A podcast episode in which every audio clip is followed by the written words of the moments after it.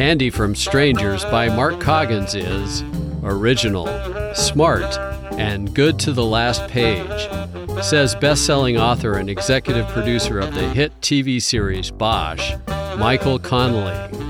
Learn more about Mark and his other novels at markcoggins.com.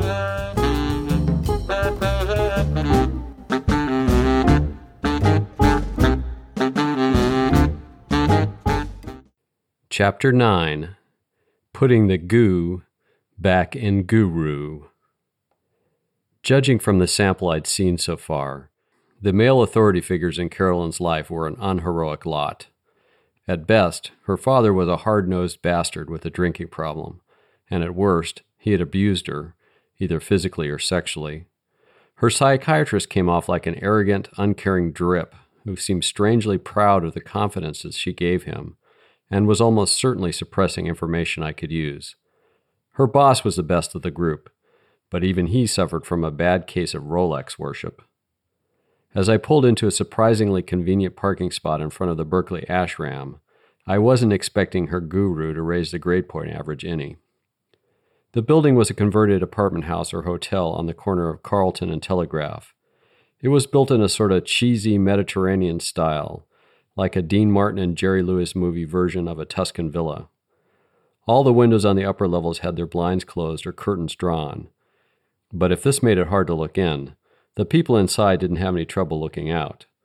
When I exited the car, I spotted four cameras sprouting from the pink awning and the red tile roof. I might have found more if a cop who was standing on the sidewalk hadn't interrupted me. He said, May I ask if you have business at the ashram, sir? A friendly looking black guy with about two inches of blubber hanging over the top of his gun belt. He didn't seem particularly interested in the answer to the question. More or less, I said. Sure got a lot of cameras, don't they? He slid two thumbs past the blubber to hook them on his belt. That's nothing. You should see the communication tower on the back roof and the razor wire that rings the property. Looks like the Berlin Wall. His eyes drifted to my jacket pocket. Say, you're not a smoker, are you? Not today. Looking to bum a cigarette? Nah, I've got a pack, but I ran out of matches and I can't leave my post. I can help with that. I opened the passenger door to the Galaxy and punched the lighter down. Give it a minute, I said, and straightened up. You said you can't leave your post. What are you doing? Guarding the place? The cop grinned. See that group across the street? I'm supposed to make sure they don't get within 100 yards of the property. The guru's got an injunction against them. I looked across Telegraph to a handful of protesters with crudely painted cardboard signs standing between a kickboxing studio and a barber shop. They were so few and the traffic on Telegraph so heavy that I hadn't noticed them before. One of them saw me looking and shouted something in our direction. What's their beef? I don't know the particulars, but I understand they're all ex disciples. The guru brainwashed them or abused their trust or some such. He unbuttoned his breast pocket to take out a hard pack of camel filters. Think it's ready? I nodded and reached back into the car for the lighter. The cop took out a cigarette that was bent at a 15 degree angle despite the hard pack and put it against the glowing coil. Thanks, man, he said after a deep puff. I needed that. Why the injunction then? Oh, nothing really serious, I guess. They were hassling people coming in and out of the ashram, shouting at the guru when he drove up in his Porsche, throwing eggs at his car, stuff like that. He should drive a Galaxy. It's the best way to demonstrate an indifference to worldly possessions. He gave me a thumbs up and took another drag. And the lighter works good too. Mind if I go over and talk to them? Sure, just don't bring any of them back with you. I jogged to the far sidewalk just in front of a wave of cars released from the traffic light. There were six protesters altogether four women and two men. They were all in their 20s or 30s, except for an older woman with gray hair, and while I wouldn't have noticed it if I'd seen them separately, as a group, they projected a certain feeling of hollowness or dejection that was hard to describe. A short woman in a gingham dress broke off from the group and came up to meet me. She walked with a sturdy aluminum cane and had metal braces on both of her legs. Did the cop send you over here? she asked. Not exactly. He did tell me what you were up to. I'm up to about three joints a day, is what I'm up to. She smiled in a disarming way, and I saw that she had braces on her teeth as well. Is that to treat guru withdrawal? Hardly. That's to deal with the pain from my automobile accident. She knocked her cane against the braces on her legs. I'm not wearing these just because they're stylish, you know. The traffic light turned red and a group of cars accumulated at the intersection. The other protesters took this as a signal to wave their signs and shout at drivers. Needy is a fraud, they yelled. Needy preys on young girls. I inclined my head towards them. Is that true? Sure, it's true. Haven't you read our literature? She took a flyer printed on orange stock from the pocket of her dress and passed it to me. The headline at the top read, Did You Know, in bold capitals, and below that was a series of bullets. Sri Atmanidhi's real name is Eugene Applegarth. He was born in Bisbee, Arizona. He's never been to India. Golden Dawn of the New Epiphany was plagiarized from traditional proverbs of many lands, the writings of Confucius, the Bible, and fortunes from Bazooka Bubblegum. He was charged with statutory rape in Arizona, but the case was dismissed when he bought the family off. He has a net worth of nearly 6 million and never pays taxes. He once bragged to a friend that he was going to have more followers than Jesus, Mohammed, and Martha Stewart combined. I handed the flyer back to her. The bit about Martha Stewart is funny, I said. It's not funny when you've been abused or given up your home and all your money, or you wake up from the dream after wasting years of your life and have nothing but an empty place inside. I guessed my sense of the protesters' hollowness and dejection was not misplaced. Did those things happen to you? She regarded me solemnly for a moment. Not the abuse. Only the pretty girls get that. But otherwise, I get the full treatment. I was told my gift of the money I got from my accident settlement would bless me with a portion of the Guru's essence. I was told my constant pain was my friend, that it would lead me to unfoldment and keep me hungering for God, purifying me and raising my consciousness higher and higher. She rapped the sidewalk with her cane, breaking the cadence of her little speech.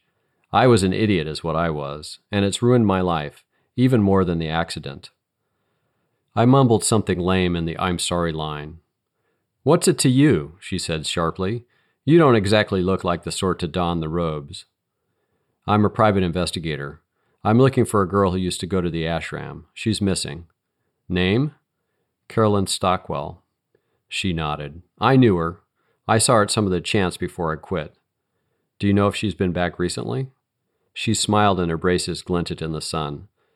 I couldn't tell you. I'm prevented by court order from getting within a hundred yards of the place. Right. But I haven't seen her go in or out lately, so my guess is she wised up. She seemed like a smart girl. How about Needy? You see him today?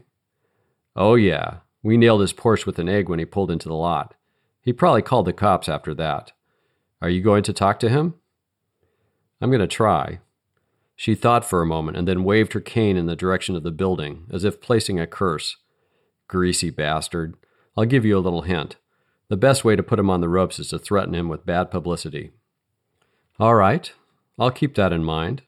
And tell him Beth says his karma is to be reincarnated as a tiger in a waterless region. I'll do that. Thanks for all your help. She turned without saying anything more and hobbled back to the group. Another group of cars braked to a stop at the intersection and she yelled, Needy is the opate of the people, and the ashram is the crack house. I took advantage of the break in the traffic to hustle back across. The cop was talking to a pretty woman at a bus stop further down Telegraph, so I gave him a quick wave and went directly up to the entrance. The interior surprised me. I was expecting something like a hippie commune. What I got was the full veneer and polish of a three star hotel. Cherry wood paneling covered the walls, warm light glowed from elegant sconces, and the carpeting was lush and thick enough to lose your mantra in. Two smiling women behind the reception desk greeted me as I walked in the door. Welcome, they said in unison. God dwells within you as you. I patted my chest where I felt an incipient heartburn. Hope he doesn't mind the chorizo, I said.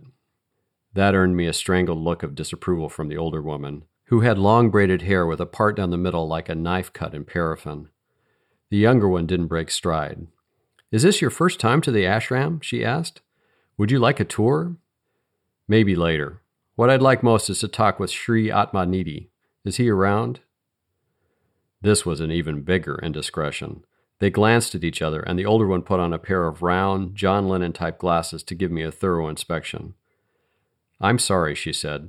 The guru is very busy, but there are other teachers available who can explain our beliefs. No, it has to be the big guy. Do you have a piece of paper and a pen? I'd like to write him a note. After a pause dripping with unspoken calculation, the older one nodded and the younger one scurried behind the desk to locate the requested implements. I'm sure they figured it was an easy way to fob me off. I decided to follow Beth's advice and threaten Needy with bad PR, but rather than something specific, I kept my saber rattling vague. I had learned that people tend to fill in the blanks with their own worst case scenario. I folded the paper in half when I was finished and wrote, To Jean Applegarth on top. The woman with the braids grimaced when she saw the name, but took the paper all the same. All right, then, she said, trying to will me out the door. We'll make sure he gets this. I want you to take it to him now. We told you he's busy. I leaned over the counter, getting in their faces. If you don't take the note to him immediately, I'm going to call my friend at Channel 2. I'll make sure he does a story about what's in the note, and I'll also make sure it features live interviews with the protesters from in front of the ashram. They stared at me like I was a swine flu patient who'd offered to French kiss them. Go, I yelled. Miss Braids with round glasses hurried out from behind the desk. You stay here, Jenny, she said to her compatriot. I'll be right back. Jenny looked at me with a twitchy expression and then got busy filing index cards in a metal box behind the counter. She had only gotten as far as the M's when two strapping lads with shaved heads and flowing orange robes appeared at the far end of the lobby and ambled up to the desk. They looked like they would have been more at home in orange jumpers issued by the state. You wanted to see the guru? said the one with an obvious knife scar on his throat. That's right. He didn't waste any time. His hand darted over to my arm and he dug his fingers into my tricep like he was kneading silly putty. His partner moved in close to tromp on my foot and sling an uppercut at my midsection. I twisted round to avoid taking the full force of the blow in the gut, but still receive a stinging shot to the ribs. I crumpled forward. The guy with the scar laughed and shoved me into a dive that force fed me about two yards worth of carpet. You still want to see the guru? he shouted. I levered myself up on one elbow, but he piled on, rolled me over, and got busy seeing how far he could push his forearm into my windpipe. Black spots were swimming in front of my eyes like drunken amoebas by the time I reached the knife on my ankle and laid the business end alongside the scar on his throat. Oh, yeah, I croaked as he let up the pressure on my windpipe. You've been here before. There's an old gag about bringing a knife to a gunfight, but no one ever makes jokes about bringing a knife to a wrestling match. This was the second time in a year it had saved me from a lot of heartache. I held him close with a handful of rope while I maintained the pressure from the knife. Roll over, I said, and stay the fuck away from us or I'll cut his head off, I yelled to his orange brother. I forced him onto his back, got to my knees, and then yanked him to his feet. I couldn't avoid sawing a little at the skin of his throat during the maneuver, and a thin trickle of blood ran down from the place where the blade had made contact. I stood behind him, taking gasping breaths while I scoped the area. The girl had run away or was hiding behind the reception counter. The other guy was looming in front of us in a semi squat position like a sumo wrestler. What should I do, Jerry? he said. Nothing, Tom. Don't do anything, said Jerry. Tom and Jerry. That was cute. I risked a glance behind me and spotted a door to the side labeled Temple. Here's what you do, Tom, I said. Get Applegarth and bring him to the temple. Tell him that Jerry and I will be waiting, and that Jerry has a particular interest in his prompt arrival. Got it? Tom nodded his head but seemed to be waiting for affirmation from Jerry. I pressed the knife a little harder into his throat. Do it, he shouted to Tom. Tom edged by us warily and trotted off to the back of the lobby. I pushed Jerry towards the door. Open it, I said.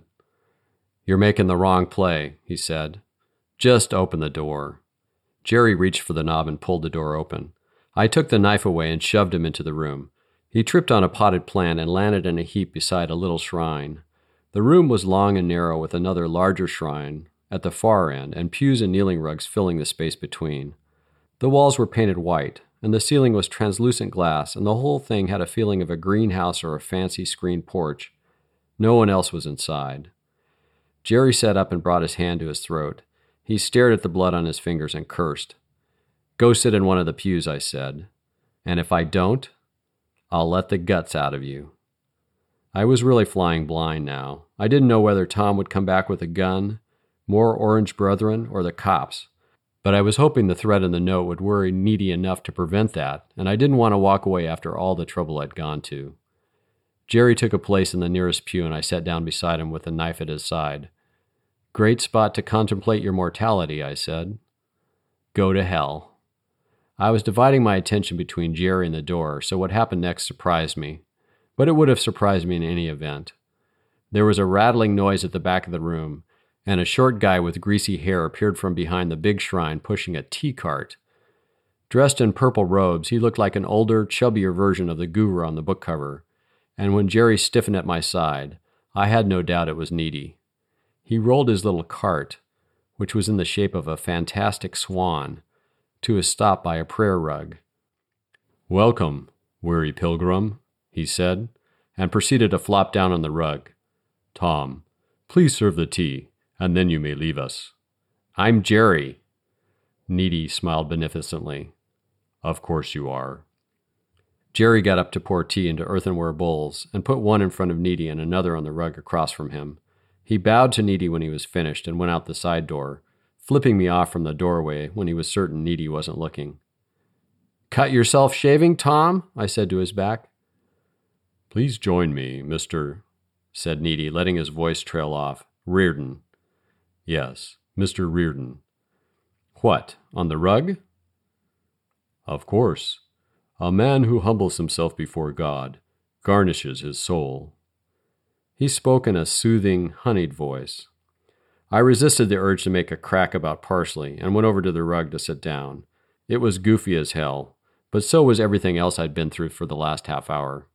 With my bum knee, I couldn't sit cross legged like Needy, so I settled in an awkward position with both legs stretched out in front of me. Needy sipped his tea and looked at me thoughtfully. Up close, he had an unexpected something. Magnetism wasn't quite the right word. Fascination was closer. His hair was pulled back to emphasize his high forehead, and his eyes were wide set, deep brown, and vaguely troubling, like very good prosthetics that you somehow knew were artificial. Are you afraid of me? he asked at length. I laughed. Not that I'm aware of. Then put the knife away. This is a sacred place. I had forgotten I was still holding it. I hiked up my pant leg and returned the blade to its harness, hoping I wasn't compounding my errors. Have some tea, he urged. You'll find it refreshing. I picked up the bowl and sniffed at it. Are you sure I won't find it's drugged or worse? A skeptic's heart is wizened by his suspicions. I took a sip of the tea and immediately wished I hadn't. It tasted like last night's bong water. A skeptic's heart may be shot, but I bet its palate fares better. A faint smile curled at the corners of Needy's mouth. Score one for him. I'm sorry you did not enjoy it. But you have been very dogged in your pursuit of an audience. So let us move on to that. How may I serve you? I thought my note was pretty clear. Your note was vague. You threatened to tell what you know about me and Carolyn Stockwell to the police. There is nothing to know, so your threat is idle. Really? I know that she came to the ashram. Many girls come to the ashram and many of them are molested. He lifted his shoulder slightly. You have been talking to the misguided souls across the street. No one here has been molested. Since I walked the path of enlightenment, under the guidance of my own guru, Bhagavan Sri Padaskina, I have remained celibate. Did this Prada, I stumbled over the word, did this other guru hang out with you in Bisbee then? I know what you are suggesting. You are suggesting that I have never visited India. That is another untruth promoted by those across the street. I have spent many years traveling with the Guru in western and southern India. He died before he could select a successor, but his spirit visited me after death and passed on the full power and authority of the Guru lineage.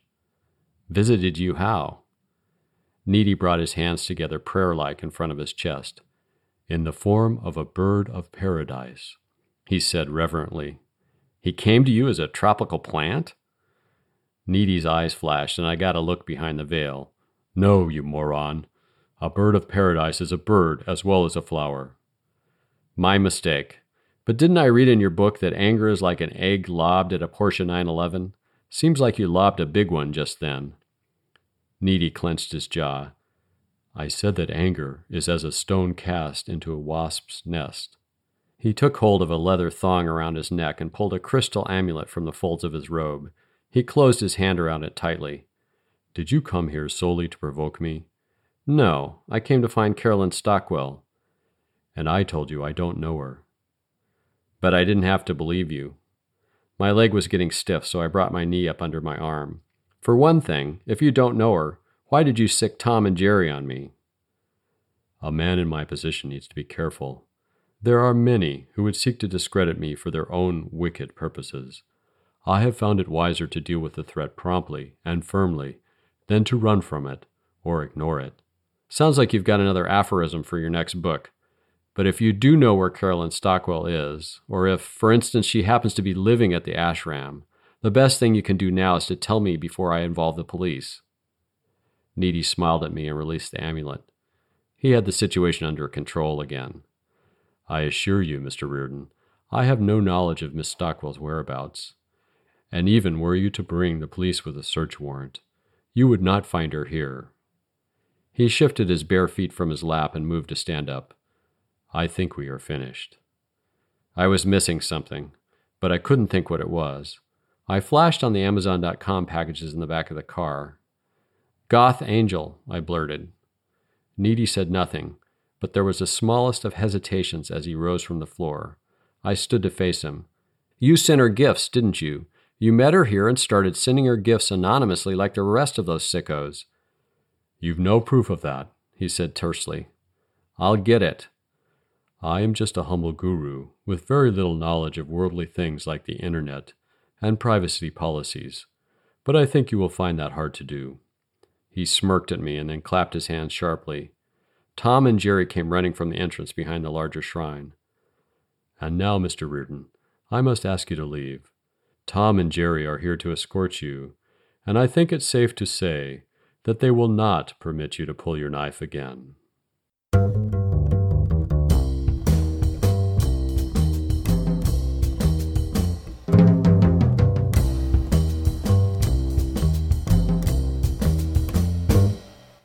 You have been listening to Candy from Strangers, a book Mystery Scene magazine described as crackling and whip smart. Find it in ebook or trade paperback wherever books are sold. In this podcast, it's read by author Mark Coggins. Learn more about Mark and his other novels at markcoggins.com.